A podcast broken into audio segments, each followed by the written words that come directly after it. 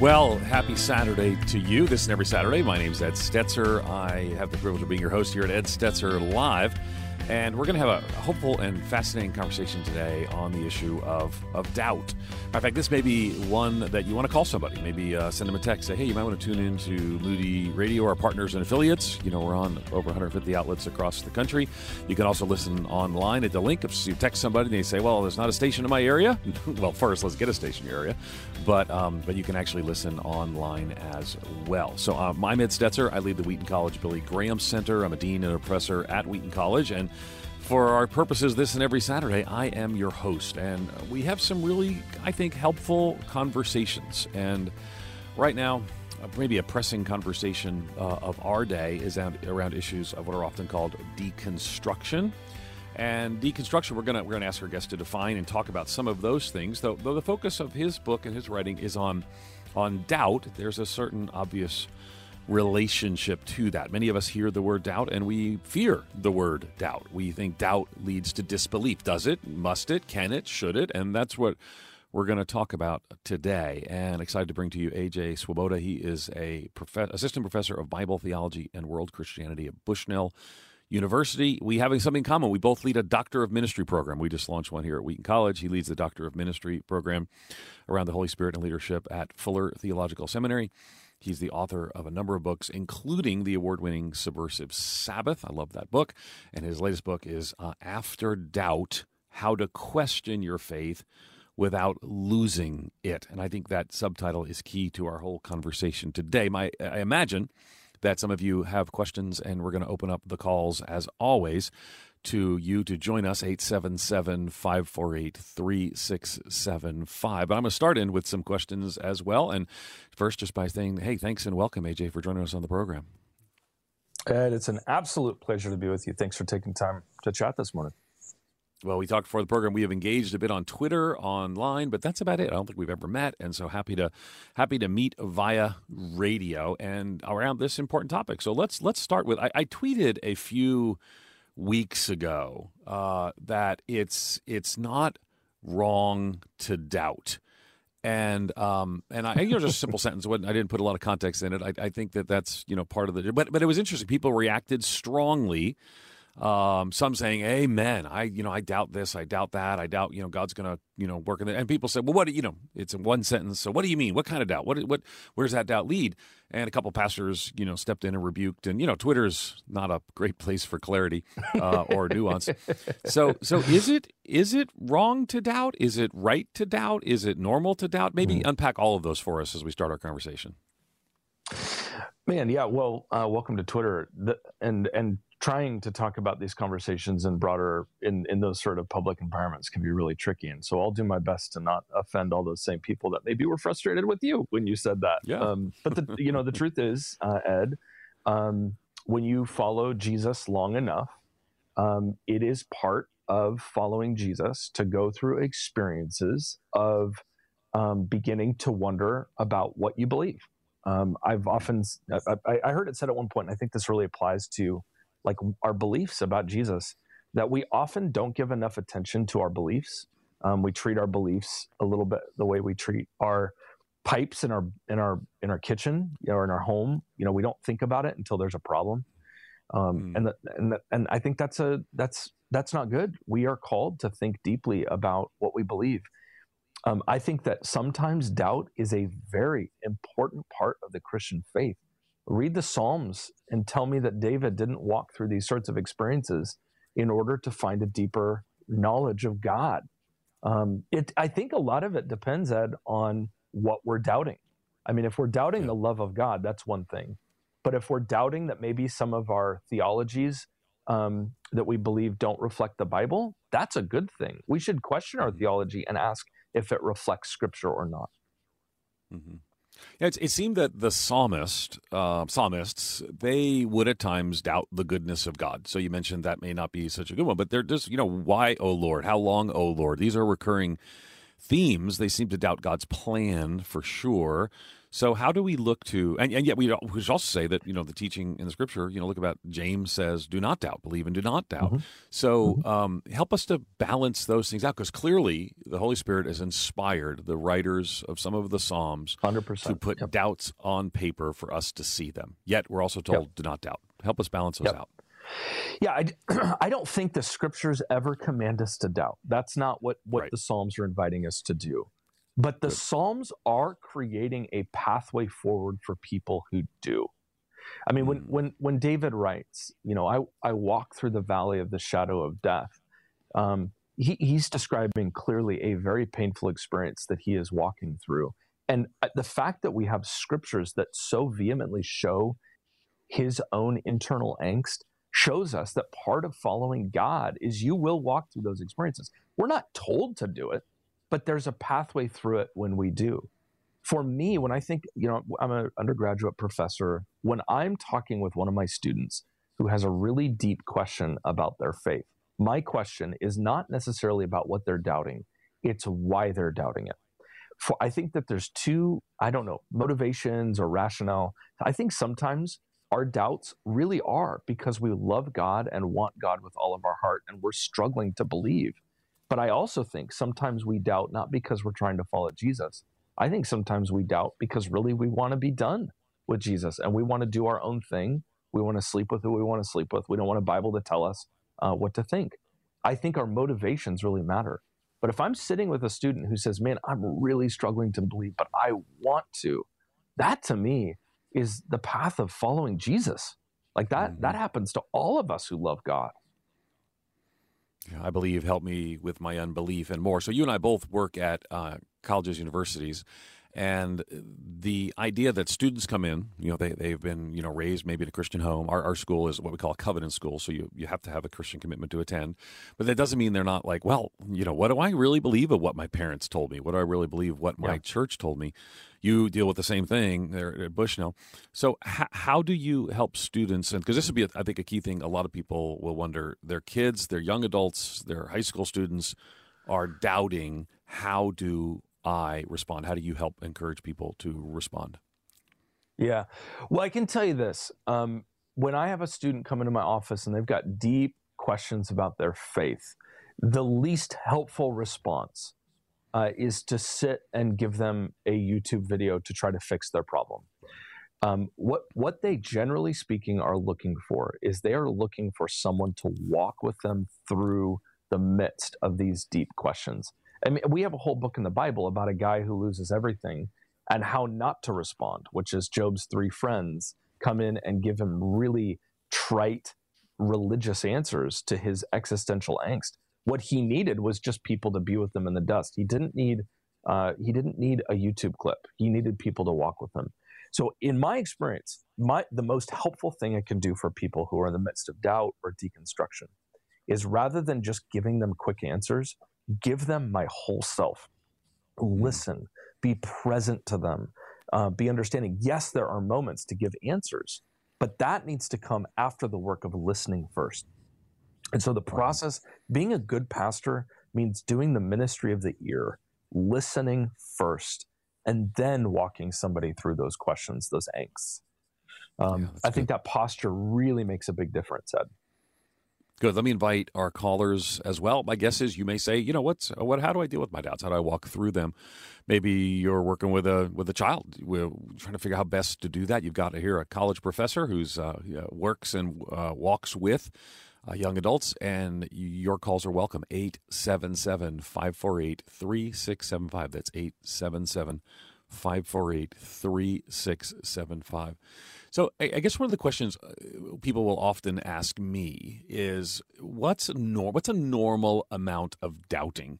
Um, is it, you know, if I'm, I know it's, it's strange because it's like if I'm a naturally skeptical person, um, you know, a naturally inquisitive person, and then I'm going to maybe doubt more or doubt less. Now, again, remind everyone the book we're talking about is After Doubt How to Question Your Faith Without Losing It. Let me also mention that we're going to give away some copies to some great calls, not just random calling get a book, but if you got a great call, great question, or a comment.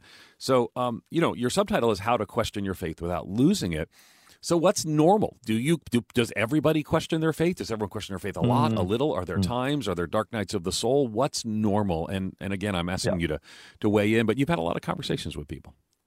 Yeah, you mentioned this word deconstruction, um, which is really yeah. a big a big word that that's kind of gotten a lot of playtime at our moment in history, and and it's an important conversation to have, which basically means um, questioning or or dismantling beliefs that we have previously held.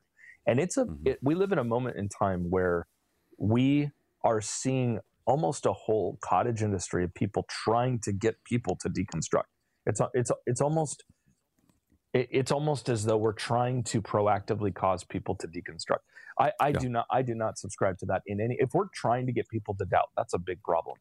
Yeah. Yet I mean, speaking of YouTube, time, I mean that's a big that's a big part of oh, YouTube right now. Is the, you can go for hours just looking at things to deconstruct your faith. But yeah, keep going. Absolutely. I mean, whole TikTok video streams that are essentially created and curated to get young people to deconstruct their faith. I yep. think that's yep. really dangerous. Yet at the mm-hmm. same time, there, there's a flip side of this conversation. I am astounded, Ed, when we look at the array of biblical authors inspired, as you said, inspired authors and writings in the New Testament that clearly portray um, massive internal struggle of belief for all of our heroes in the faith.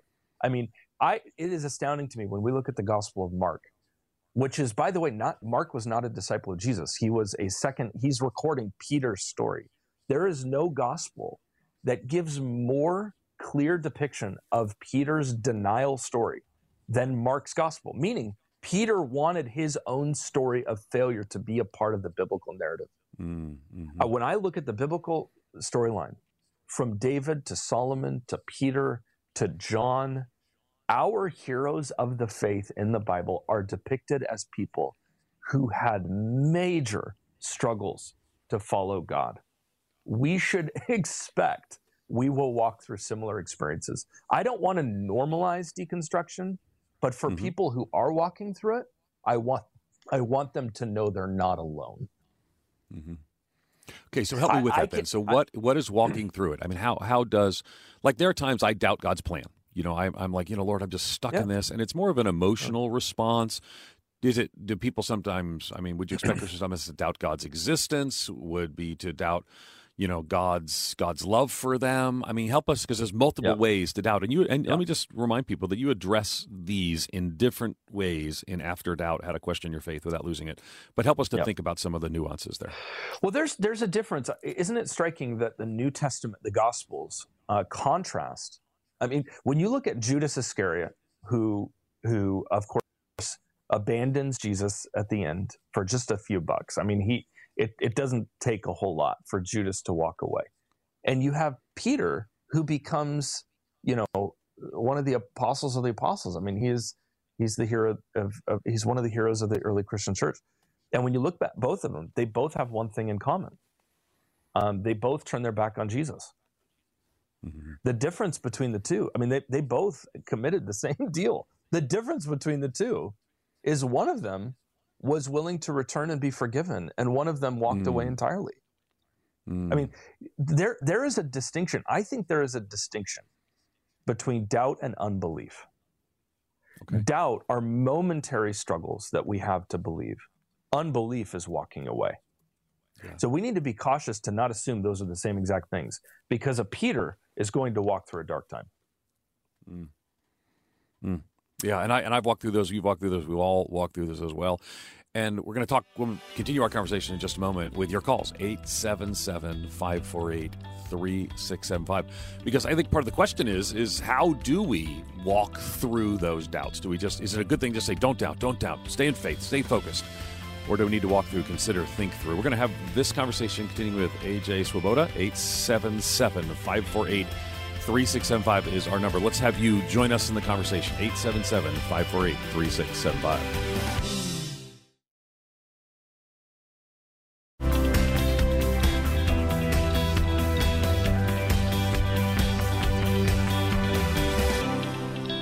Hey, we're back, and as I expected, this is a topic of interest for folks. So we've got several folks on the line as well.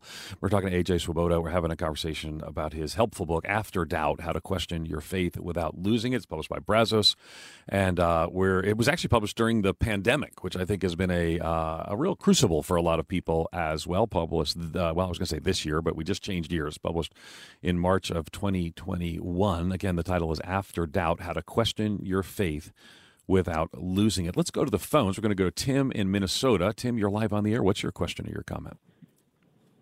Hi, thanks so much. Um, you know, I, have always been raised since basically 1977 that that uh, doubt is basically an enemy of faith. And you know, the scriptures that you guys have used so far are, are kind of pre-Holy Spirit filling the disciples and or Old Testament versions of, of, like, for instance, David doubting. But you know, if you look at Mary, who didn't understand what the angel was saying, and so asked a question, um, not in doubt, but just wonder. And then you look at, you hmm. know, John the Baptist dad um, doubting the angel, and so becoming mute. Um, I just don't, you know, I don't, you know, I see Jesus rebuking the disciples continually, saying, "Oh, you've little faith," when they doubted. So, you know, help me out with that. I don't see any New Testament scriptures after the Holy Spirit filling people where it says that any kind of doubt is good. Yeah, that's a mm. super question. I want you to hold on the line, Tim, because we want to give you a copy of After Doubt How to Question Your Faith Without Losing It. But a great question. Dwelling in the Holy Spirit, um, doubt's not clearly affirmed. How, how, do we think about that? You address that in the book. So walk, walk Tim and all of us through that conversation.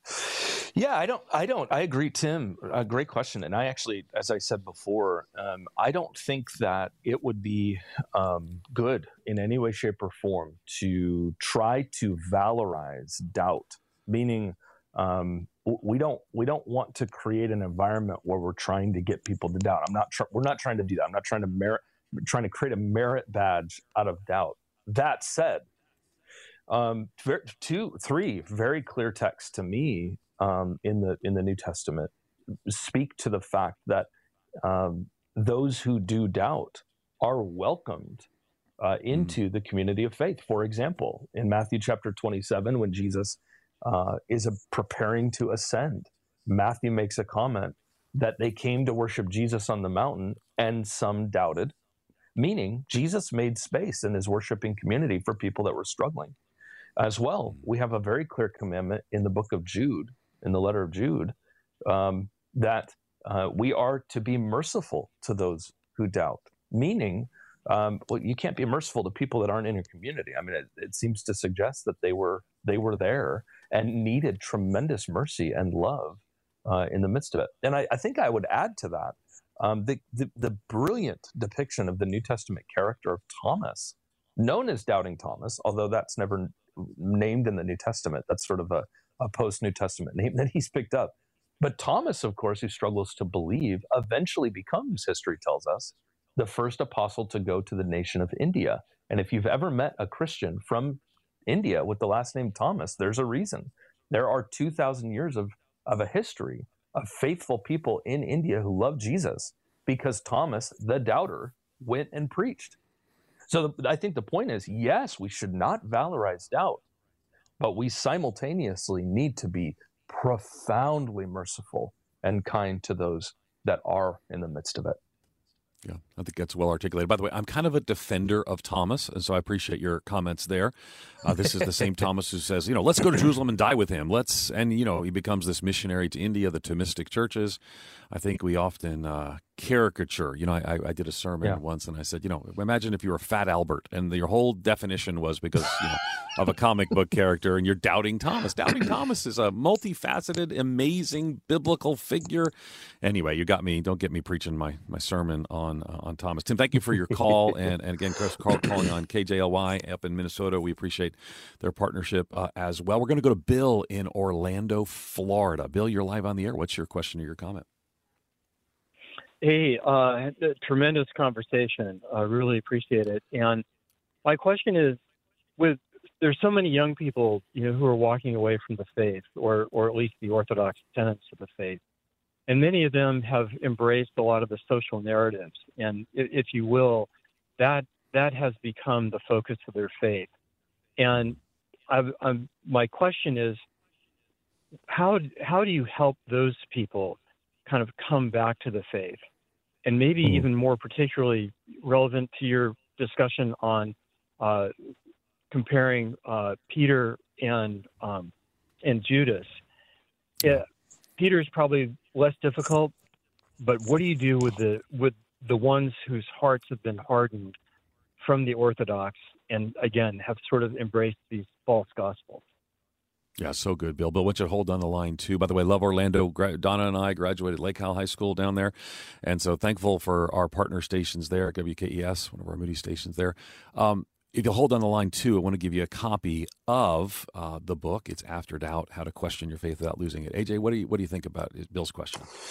Yeah, you're you're absolutely right. I mean, this is the the reality of our time. Is um, you know the the stats at least are sixty percent of those that are raised uh, in the in the evangelical kind of conservative Christianity tradition. 60% four years after they graduate from high school no longer identify or participate uh, in Christian community. What you're describing is not just anecdotal; it it is um, peer reviewed. I mean, meaning we can we can see it, and um, it's heart, absolutely heartbreaking. In fact, I uh, I met Jesus when I was 16 years old in high school, and pretty much all the people that I knew that loved Jesus when I was in high school 24 years ago are no longer Christians to this day. Um, there has been a groundswell of people, young people, who have walked walked away. Um, I, I, mean, I'm I'm struck um, I, am struck at Jesus's tone and tenor in what he what he describes for people that do um, walk away. And in one, in, of course, in the Gospels, he says um, that if if somebody chooses to walk away, we should treat them as we would a tax collector. Um, and that's that's striking language for me, given how Jesus treated tax collectors. Um, he called one of them to be his own disciples. I mean, Jesus, I actually think Jesus was very kind to tax collectors. I think Jesus um, had compassion on tax collectors. I don't think he wrote them off. I think he rubbed shoulders with them. Um, I, I think I would say this probably the most important thing we can do for anyone who has walked away is not commit the sin of writing them off. Um, and what I mean by that is stay in their life because I, I will say personally, ideologies are not fulfilling and when we replace Jesus with an ideology, that ideology, um, it may be it may be fun for six months, but it loses its zeal pretty darn quick. And when that ide- when when that ideology um, falls apart, they're going to long for relationships with people they can trust. Stay in their relation, stay in relationship with them after that decision to walk away. Stay, have a long term vision for that person. Treat them as a tax collector. Stay in their life. Um, don't write them off. Yeah, and, and when you talk about um, how we treat somebody who has left the faith. Sometimes people, well, what about church discipline? We think about 1 Corinthians 5 and following. But those situations are someone who continues in sin as a so called brother and doesn't acknowledge that. I mean, we're talking about people who have walked away. That's not the same thing as somebody who is bringing disrepute and more into the church by their actions. And so this is a place for us to say, how do we engage the the unsure or those like those who have maybe are sure and have walked away. It's the same way we'd engage anyone that needs uh, to know the good news, needs to know the, the love of the Lord and and more. That that that matters that we that we have that posture. One of the things I really like about the book, after again, the book is After Doubt: How to Question Your Faith Without Losing It, is that recurring theme of that journey. But one of the questions, obviously, is in the subtitle: is Can we question our faith without losing it? I mean, help me with that. Oh, I, I, if if uh, I, I kind of wish I had a uh, a tape recorder of my faith journey, or or sort of my mm-hmm. internal thoughts and the the day to day for for me. Um, uh, it's the story of my life. I mean, I I describe um, this journey. I call it the theological journey in the book, uh, and it's the, the, the the journey of construction, which is when we those moments that we built our theology, our faith, and our understanding. Deconstruction when we question it, and the reconstruction when we return to it. It's the parable mm-hmm. Of the prodigal son. It's of a young boy who runs away, parties it out, and comes home to find a father who who loves him. I I can't tell you how many times, as, as a 40 year old, I have been the prodigal who has mm. run, run away and then once again found the grace of God uh, in the arms of the Father. Um, here's what happens when I come back every time. Every time I return to the Father, I love Him all the more. And my faith becomes deeper and deeper and deeper because I realize how incredibly graceful the God is that we serve. You don't know how graceful you are until you've known how deep your sin is. Mm. So to me, I, I, I can't describe to you the number of times as a 40 year old. I wish this wasn't the case, but the number of times I have doubted, I have struggled, I have wondered, and once again found the grace of God and realized how great the Savior's love is for me. Mm-hmm. We have uh, just about 30 seconds, AJ, before we need to take a quick pause. But help us to, because I think for a lot of people, you didn't write a book on faith, you wrote a book on doubt. Why focus yeah. on that side rather than pointing people to the faith side? About 30 seconds. Yeah, well, I live I live in Oregon, and you you know if you've never spent time in Oregon, Washington, you have to talk about this because everyone is talking about it. So maybe it could be partly my environment, but partly the fact that folks don't have any discipleship in these sorts of areas and desperately need it. We're going to continue our conversation with AJ in just a moment. 877 548 3675 to call in. Again, 877 548 3675 here on Ed Stetzer Live with AJ Swoboda talking about doubt.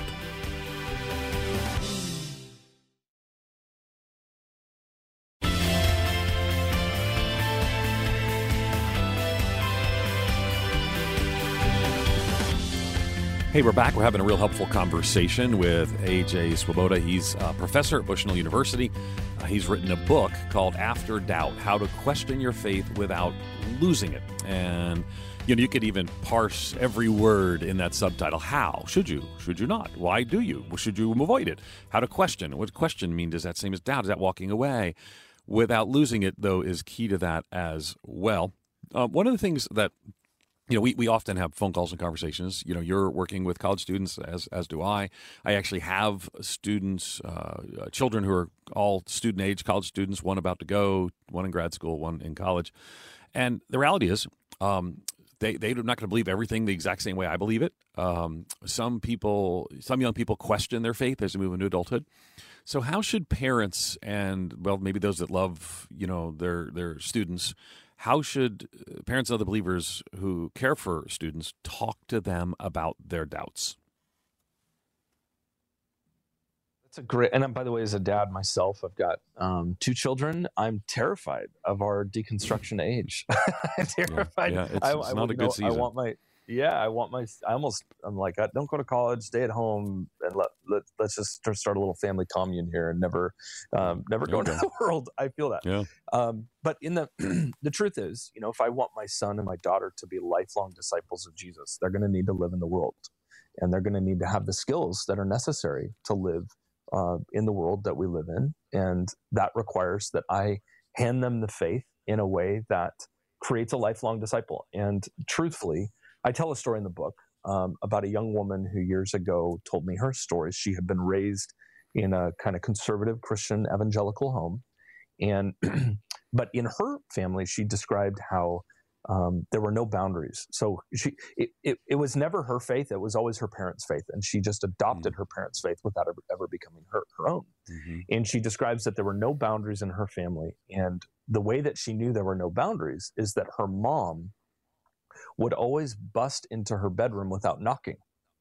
So she would just, that was the sign. She just knew, like, she never asked. She just sort of blew into the room. And she, of course, this young woman goes off to college. She completely deconstructs her faith, walks away from, uh, from the church and whatnot. And of course, after college, she gets married, has a kid, which is like the number one thing that happens for people when they need God again is you have a child because you desperately need God to, to get you through that. And so she starts going back to church and she decides to start reading the Bible again. And she is reading uh, in the book of Revelation and she reads the description of Jesus. And it says that Jesus stands at the door and he knocks. And all of a sudden, it was the, for the first time she recognized something about Jesus that she had never seen before. And that is hmm. that Jesus doesn't force his way in, hmm. he knocks. And for her, that was a really healing image because it meant Jesus is inviting relationship. He's not forcing it. Mm. Well, I think that I think that's what's important about that is that when we coerce or force children uh, to believe without any sense of of invitation or desire involved, um, it can easily lead to a sort of resentment down the road. I'm, I'm just going to chuck this because you forced this on me. I want to be the kind of father I want my son to believe. I teach my son the Bible. We pray together. We friend, I'm a I'm a really great discipler of my son. but I have to I have to have a careful posture to not coerce. I want to mm. be a be- I want to invite. And and I think that when I have a more invitational posture long term, that's going to have much better fruit than forcing it. Yeah. We're going to take your calls in just a moment. I'll ask AJ one more question, and then we're going to go to your calls. But um, you can still you still have time to jump on. It's 877-548-3675. We're talking about doubt. We were just talking a minute ago about our, our kids doubting. Um, and I want to talk about us and what does it mean, you know, should be afraid to ask questions. But again, our number is 877-548-3675. So I, I guess the question that like in my mind when i'm having a season i'm just you know having a really hard time maybe struggling doubting god's plan whatever it may be maybe even doubting you know god's goodness towards me. Um, i'm preaching tomorrow from romans 8 28 so that's so so should i um, in the midst of that build my faith up with you know going to the word of god praying with the holy spirit? Should i lean into the doubts? Should i do both? Or put simply should be afraid to ask questions challenge our faith when we have doubts? How should we respond mm. as followers of jesus mm. Yeah, I mean, um, yeah, you're, you're, I mean, you're talking, uh, Ed, about what I'm going to guess many of your listeners experience on a week in, week out basis. You know, yeah. do you lean into it? Do you crucify those doubts? Do you ignore yeah. them? Take every you, thought captive? You, right? Exactly. Yeah, mm-hmm. yeah exactly. Um, I I would I would urge um, I would urge your listeners to not ignore those doubts and pretend they don't exist. And what I mean by that is this um, I love when I clean my house. Um, uh, my wife catches me sometimes of sweeping dust under the rug without actually cleaning, doing a deep clean. And you when actually I do this, you actually literally I sweep dust actually, under a rug. I have, absolutely, percent. Wow. And here's the problem. I, I, just want to end. I want to end our interview right now. Thank you, everybody, for listening to the show. We who who does yeah. that? All right, good. Yeah. Sorry, but yeah. there's a now, point there. My, good we've done enough counseling for me to learn my lesson. Okay, so I'm, okay, I'm not fair, doing fair. that anymore. But I will okay. say this: you you sweep stuff under the rug. You may not see it, but it doesn't go away. Yeah. And it, it just builds up. And what for it what I think is for most people a faith crisis is that years ago you just ignored your questions and just pretended they don't exist. Hmm. Your questions, our questions about the faith, I think, those can be invitations by the living Christ to deeper relationship. I mean, when I do pre-marriage counseling, the number one sign that the couple that I'm sitting in front of should not get married is when they tell me they don't have any arguments. Mm. Because a lack of arguments to me is a sign that you're not actually doing relationship. Mm. If you actually love God, there are going to be times where it, that relationship is difficult and hard.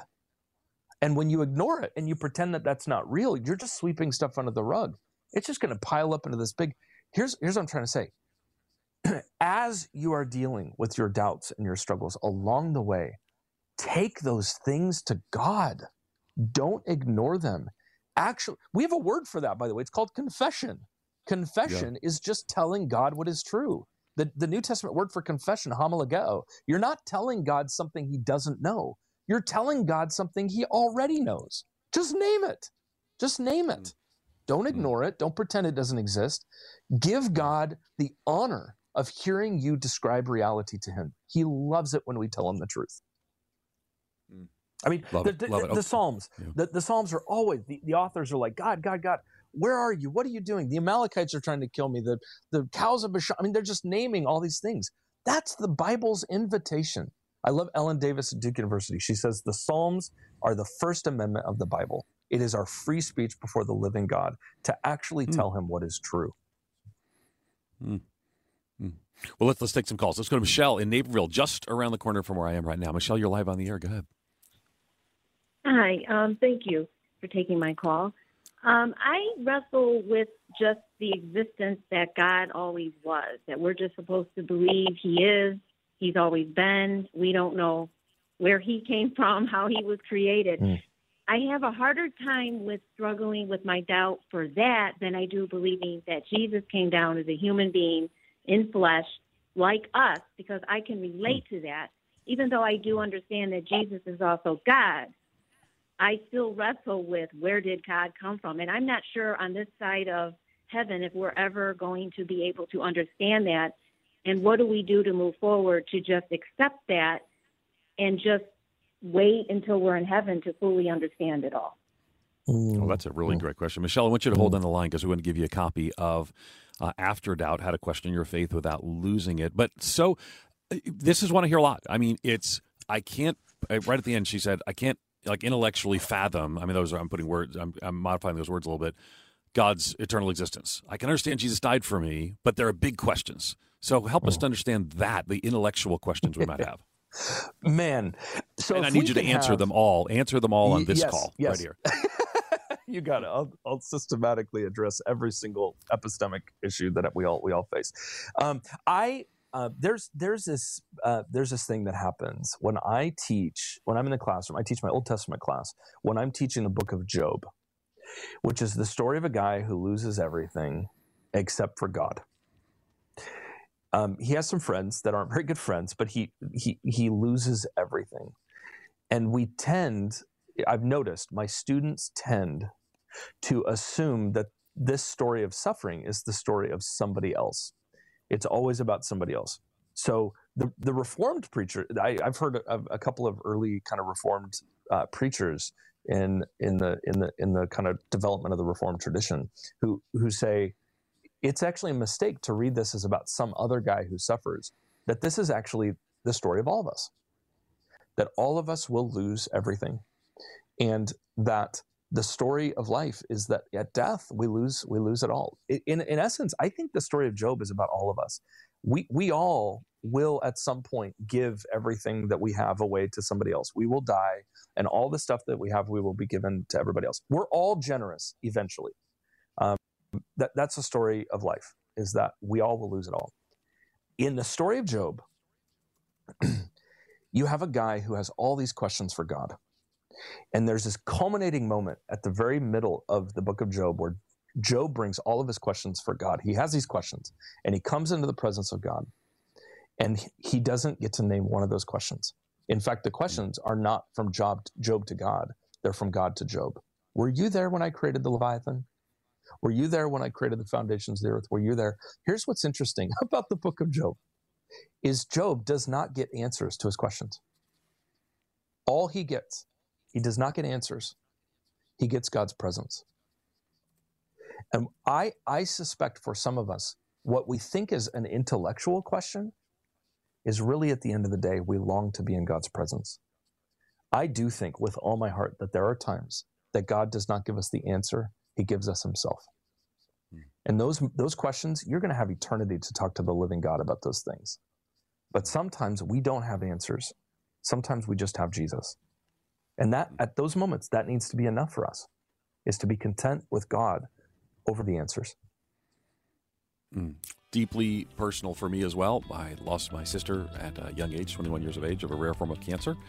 And uh, I've often said the Lord didn't give me the reason why, but He gave me His presence in the midst of that. And I think that's a challenging word for us to hear, but an important one. 877, we're taking your calls, 877 548 3675. One more segment with AJ Swoboda talking about his book, After Doubt How to Question Your Faith Without Losing It. Your calls at 877 548 3675.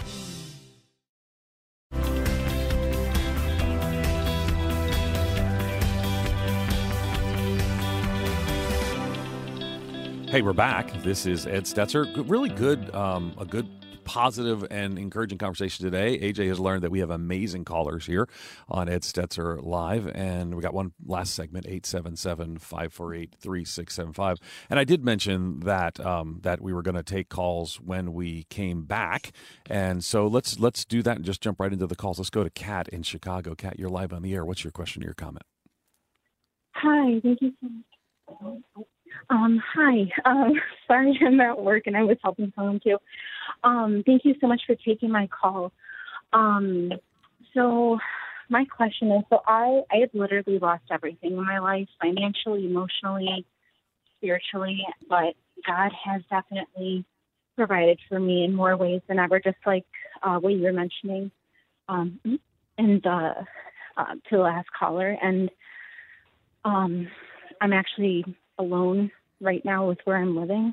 Um, I don't have my church near me, and I can't even see anyone right now. So, what what would you suggest to help me, in addition to the Bible, to still hold on to my faith, um, even when the enemy is hitting me really, really hard right now? Well, Kat, I think it's a great vulnerable question. I want you to hold on the line because we're going to give you a copy of AJ's book that I hope will be part of encouragement. It's After Doubt How to Question Your Faith Without Losing It. But I mean, AJ, here she's in just sort of a really tough situation, doubting, maybe struggling. Um, how would you respond to Kat? What advice would you give? Oh, man. Kat, I want to say, um, I don't know you. It sounds like you're at work right now and you have lost a lot. And as a, as a sister across the country in a very different part of the world than my own, um, I just, I have a tremendous sense that Jesus loves you with every, he is so, God is so in love with you, friend. And you, you have right now a very unique opportunity to build your sense of identity. When you lose everything, you have to build your life on something. And Jesus gave just the most beautiful teachings on this stuff. When the storm comes, what has your life been based on? You have the chance right now to build your life on the foundation of Christ.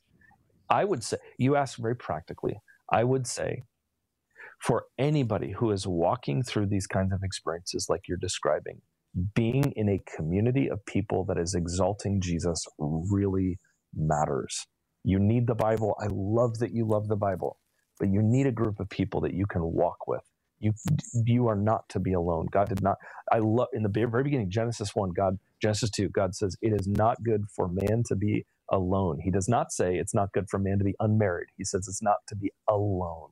God did not create you, friend, to be alone. He created you to be with people, and the Church of God can be a beautiful place for you to find that.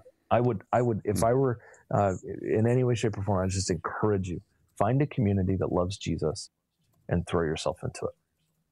Yeah, and it might be hard. I mean, that's part of the timing as well. Father, I do pray you give Kat grace and comfort and strength in the community that she needs, even in this time. In, in Jesus' name. Uh, let's go to yes. Gabby in Chicago as well. Gabby, you're live on the air. Go ahead with your question or comment. Hi, yes. Um, so, my question is that um, my husband's been struggling with his faith for a while now, and I haven't really been made aware of the depth of his struggle for many, many years. Um, how do I support him with his questioning mm. when I don't feel like he's looking for answers from God actively without it turning into me forcing it on him? I mean, I'm praying, is I mean, there anything else question. that I can do? Yeah, it's a super yeah. question, and we hear your heart in that. We want to give you the the copy of After Doubt: How to Question Your Faith Without Losing It. And AJ, you don't. We, of course, you don't know all the details, so let's talk kind of generically. You've got a spouse who's walking through some doubt and some questions. How best to help? Yep. Yeah. And thank you for your vulnerability and even asking that question. And your love for your husband comes across in the way you ask. It's very clear. Um, yeah, it's it's tricky. I mean, I I, I put myself in a, in a, in my wife's shoes um, of what she has done for me in those moments where I'm really struggling. There was a period of time about three years ago when we transitioned out of pastoral ministry, and I lost my entire sense of identity. Um, and she, how did she walk with me through the midst of that?